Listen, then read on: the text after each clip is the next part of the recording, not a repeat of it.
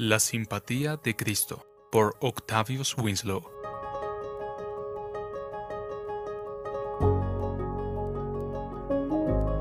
Jesús lloró. Juan 11:35. el creador de todos los mundos, el autor de todos los seres, el sustentador del universo, derramó lágrimas de dolor y compasión humana sobre una tumba. Oh, no hay un ser en el universo que pueda acercarse a nuestros sufrimientos con la simpatía, el apoyo y el afecto de Cristo. Eran lágrimas de simpatía. Su corazón estaba conmovido profundamente conmovido por el dolor de los demás. Lloró porque las hermanas enlutadas lloraban, mezcló sus lágrimas con las de ellas.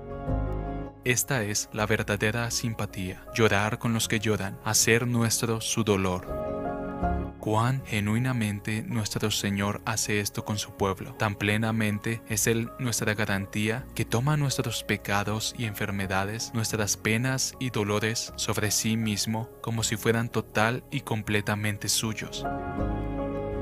Nuestros pecados fueron depositados tan completamente sobre Él que no queda ni uno solo imputado a la cuenta de todos los que creen en Jesús. Nuestras aflicciones actuales están tan enteramente absorbidas en Él que suavizadas por su amor, calmadas por su simpatía, apoyadas por su gracia, la prueba es bienvenida, la aflicción es dulce y la vara del castigo del Padre brota y florece en un fruto delicioso. Querido hermano afligido, la simpatía de Cristo es tuya. El mismo Salvador que lloró ante la tumba en Betania comparte ahora tu dolor. No creas que tu dolor está aislado o que tus lágrimas están veladas o no han sido vistas. Tienes un sumo sacerdote misericordioso y fiel que se compadece de tu presente calamidad. No existe una simpatía tan real, tan perceptiva, tan profunda, tan tierna, tan santificante como la simpatía de Cristo. Si tu Padre Celestial ha considerado sabio y bueno quitarte el manantial de la compasión humana, no es sino para acercarte más bajo el ala de la compasión, la presencia y el amor de Jesús. Oh Hijo de dolor, no bastará con esto que poseas la simpatía de Cristo, tan inconmensurable e inagotable como el océano, tan exquisita e inmutable como su ser. Entrega tu corazón a su rica compasión.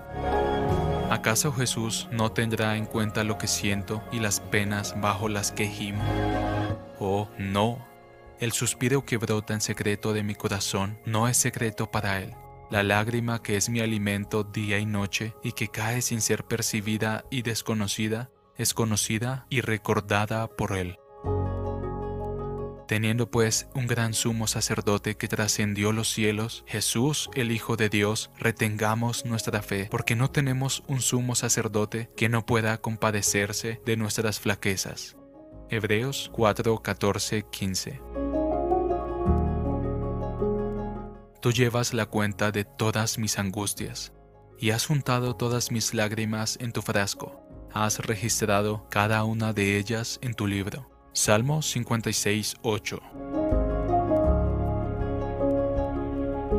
Traducido por Canal Edificando de Grace James.